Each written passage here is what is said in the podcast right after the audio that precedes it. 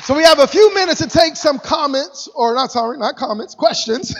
take some questions for you uh, regarding this particular lesson. Is there anybody here? You have any questions concerning today's lesson from cursed to cured? Anybody have any questions? Yeah, Pastor, I got a question. Awesome. What's up with the thousand years? What's up a thousand years? I'm glad you asked that.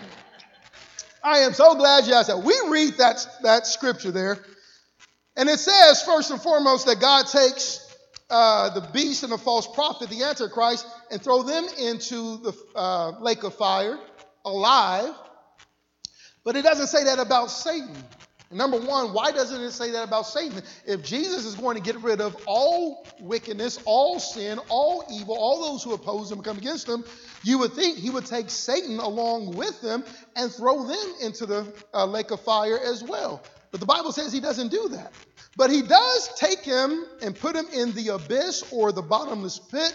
He seals him, he chains him up, where he cannot get out for a thousand years. So there is a period of time where there is no sin, no wickedness, no evil running rapid on this world. There is a time of that for a thousand years. But after that thousand years, he is going to let Satan out. He is going to let Satan loose. Now, why in the world would he do that? Was Satan getting out for good behavior? I mean, is it parole? What is it? Why is Satan going to be released? If God has him where he wants him, why is he going to release him? Because this lets us know that even though he's the devil, he's still God's devil. Okay? In other words, he's not rogue doing his own thing and God is, you know, pulling out his hair. I don't know what to do with this guy. No, that's not going on. Okay? There is no thing and no one that is outside or beyond the control of God, okay, including Satan. That's why Satan even had to go to God to have permission to touch Job's life. Because even Satan has to will, uh, yield to the will and authority of God. So this scripture here lets us know that God can use anyone and anything to accomplish his will. Okay? People have the question about, about Judas, you know. Why in the world would Jesus choose Judas if he knew that Judas was going to betray him? Because God can use anyone and anything to accomplish his will, including Satan.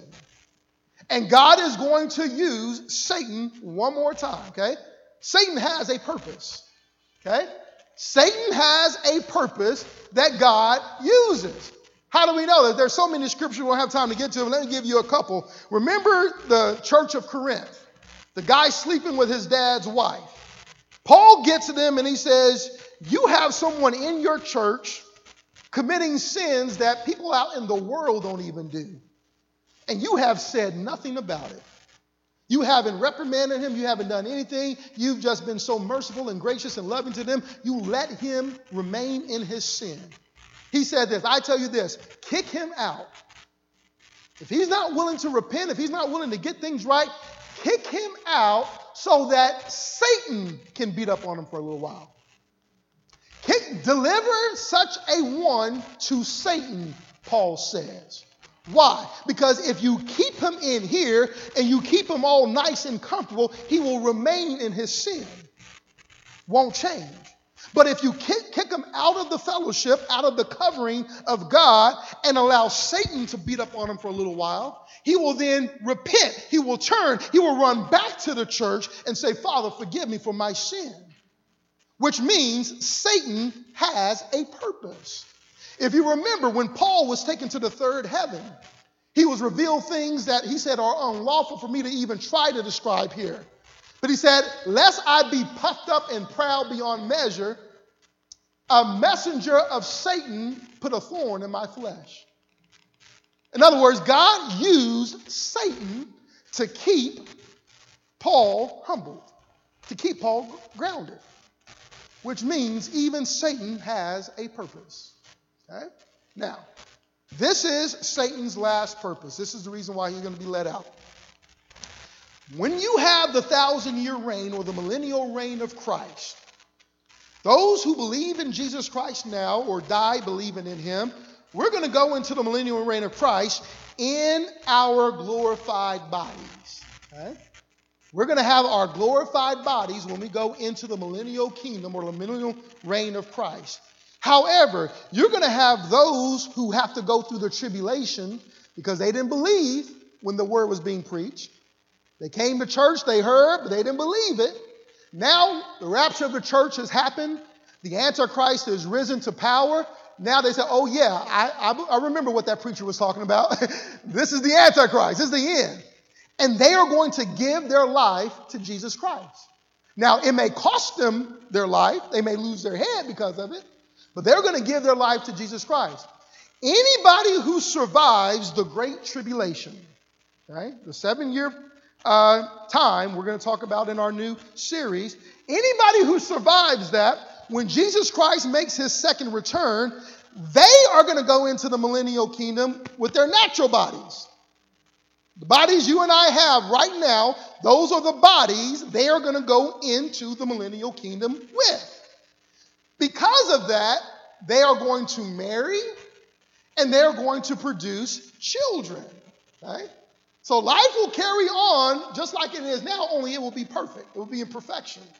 So these people who got out of the great tribulation managed to keep their life and go into the millennial reign of Christ in these same fleshly natural bodies. They're going to be able to marry, they're going to have children, and those children are going to have to make a decision about Jesus Christ as well.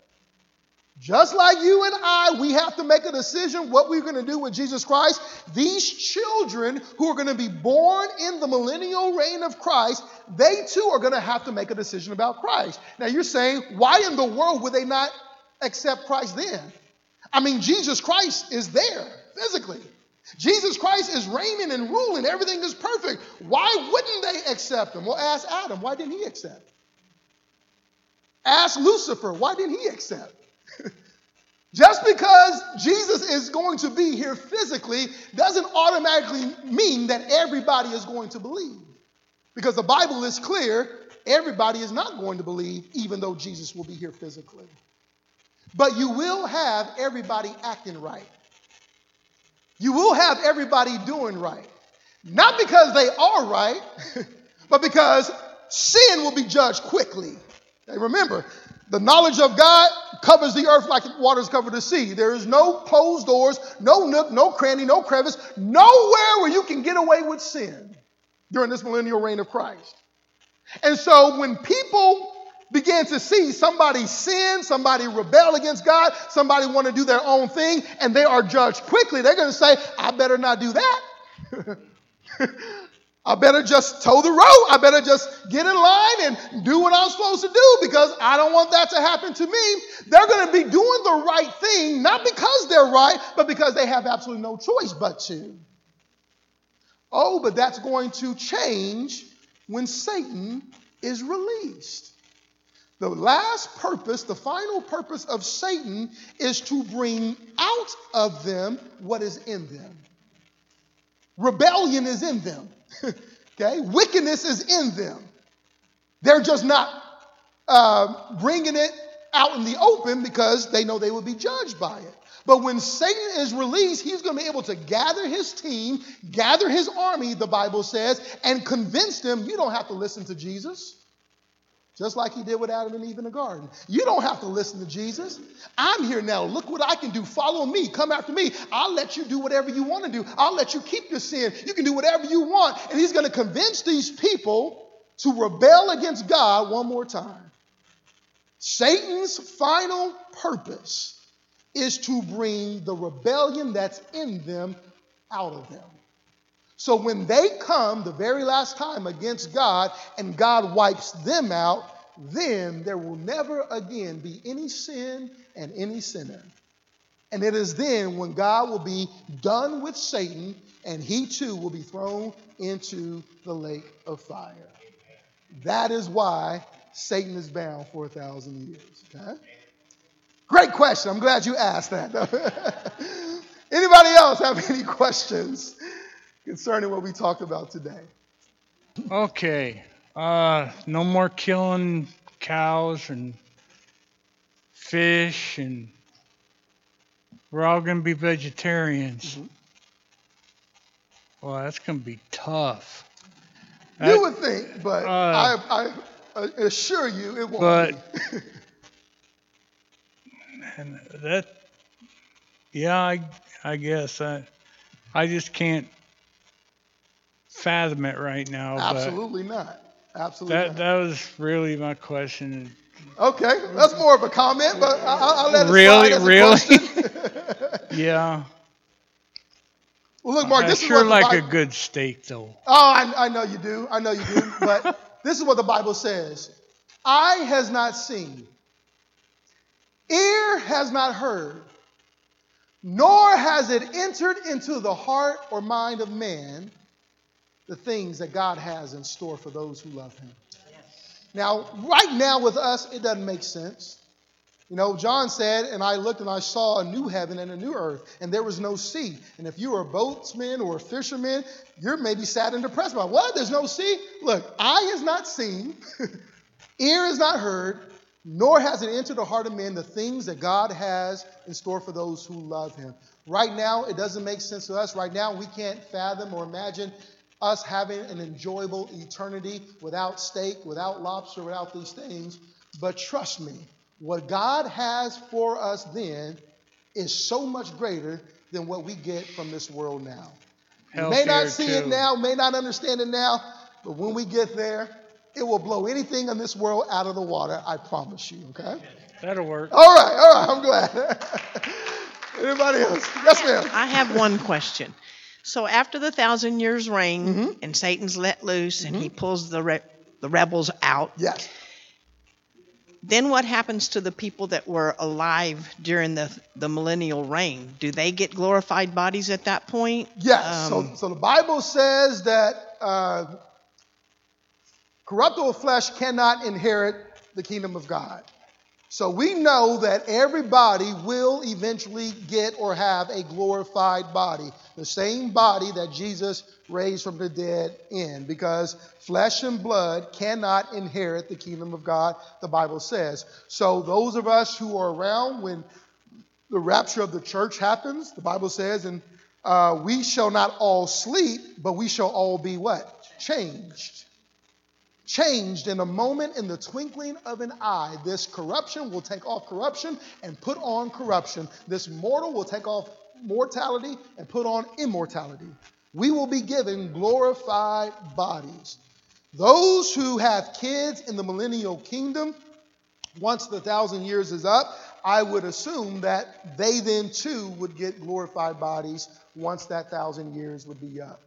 Their, their change or transformation, they may just be walking like the lepers, the ten lepers were walking one day, and all of a sudden they look down and they got their glorified body. It just changes that quickly. But everybody will get a glorified body because flesh and blood cannot inherit the kingdom of God, the Bible says. Yes, ma'am. Okay. We can help. The people in the Millennium King in the Millennium Mm-hmm. Kingdom.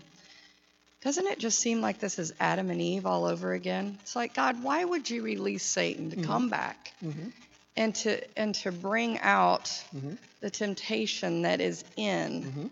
It's like I don't know. You you you just want to ask him why. You know, Mm-hmm. Well, why would, would- you do that again?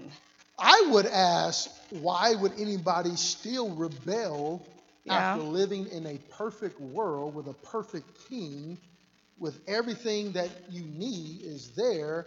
Why would you rebel against that? But it lets us know that the heart of man is desperately wicked and is uh, deceitful. And who can know it? Who can know the heart of God? Why would Lucifer in heaven rebel against God that he sees in front of him? Why would Adam and Eve rebel in a perfect environment? And so when God comes, it's kind of like you say, 2.0.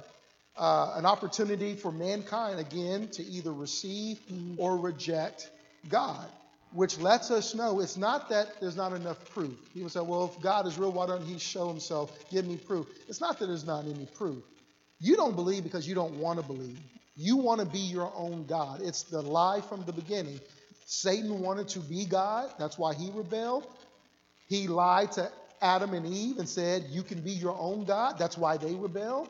And so in the millennial kingdom, you're going to have thousands of people who still have their same heart who want to be God. Mm-hmm. They want to do their own thing. They don't want to answer anybody. They don't want to listen to anybody. They want to do what they want to do. God, because He has given us free will, is going to allow them to do that. But He still has to bring it out of them because He knows it's in them. It's kind of like the story of the, uh, the son. He's sitting at the dinner table with his family and he gets upset at his dad about something. So he stands up. And the, and the dad says, Son, sit down. No, I'm not sitting down. I'm not taking this anymore. He says, Son, I said sit down. No, I'm not sitting down. I'm 18 years old. I can do this. Father stands up, takes off his belt, says, Son, I said sit down. He says, All right, I'm sit down. But then he, in his uh, whisper voice under his breath, he says, But in my heart, I'm still standing up. He sat down because he didn't have a choice but to sit down. He wasn't bigger, badder, tougher than his dad. So he sat down because he didn't have a choice but to sit down. But in his heart, he was still standing up. In his heart, he was still rebelling. And that's what you're going to have in the millennial kingdom. You're going to have thousands of people who are sitting down, but in their heart, they're standing up. They're coming against God because they really want to do their own thing and be God. So, what God has to do is He has to bring that rebellion out of them so he can judge them for it once and for all and completely and totally forever rid the heaven and the earth from sin. Why was it? I said, otherwise, God's not just. God's not just. So he has to be just, right? He has to be just. And because he is allowing marriage and family and children to be born, he has to continue the way he, it's always been. He has to. And that is number one, he gives mankind free will. And number two, he has to judge it. And if your sin is not being judged in Christ, then you will have to pay for your sin. So it just continues until all of this is over, all of this is said and done, and then it will be no more forever. I've read this many times and I've tried to understand it and comprehend it. Mm-hmm. And it's just kind of like one of those things that I've chalked up there. If there were three wise men or 21, who cares? I'm still going to heaven. and I just kind of put it aside. Uh-huh. And, but I, I, as I've read it, I in my mind I'm just thinking, well, God is a God of second chances, mm-hmm. and, and I I didn't quite understand it. So thank you for. Mm-hmm. Explaining this and I think and this is one this. of the reasons because people have a question about the angels as well, or even Satan himself. If they wanted to, could they repent? If they wanted to, could they be saved? If they finally realize, and I and the answer obviously is no. The Bible is clear that, that no, they, they will not be saved. Uh, but I'm thinking and believing it is because of the revelation that they had. They are in the very presence of God. It's not like us where, you know, it's by faith and we have to figure things out. No, they are there in the very. There was no reason for them to rebel. And so, therefore, they don't get a second chance. They don't get another opportunity because all the revelation and information you needed was there and you still decided to rebel. That's how I'm thinking the millennial kingdom will be. All the revelation and information you needed to make a decision was there, but yet you still rebel. Therefore, God doesn't have anything else to give you. Right, right. He doesn't have anything else to show you. So, there's no second chance because everything that God has and everything God gives to you so you can believe was given to you, but yet you still rebel so the sin will be judged quickly. That's how I would see it. Thank you. Thank you for your question. I appreciate that. Anybody else? This is fun. I can do this all day. I love this stuff. So, what, do, what, do, you have, Miss Beverly? Okay, what's the difference in the thousand year uh, reign versus heaven on on the people? Are the ones coming from the grave?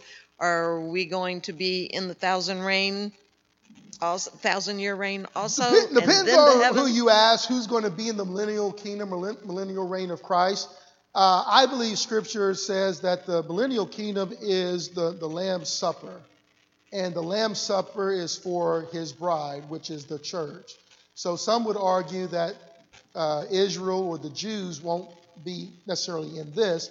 This is like a special coronation or event uh, with just the church and, and Christ. Others believe no, everybody who believed in God, believed in His Word, whether Jew or Gentile, whether you die way back when or you entered in, you're going to be there as well. Everybody will be there together. Um, so it just depends on who, who you ask, what they believe, whether it's just for the church and Christ or everybody who believed in God and His Word would be there. We just have to wait and see. And that's where you'll still know each other. I mean, yeah. right? Oh, yeah. Okay.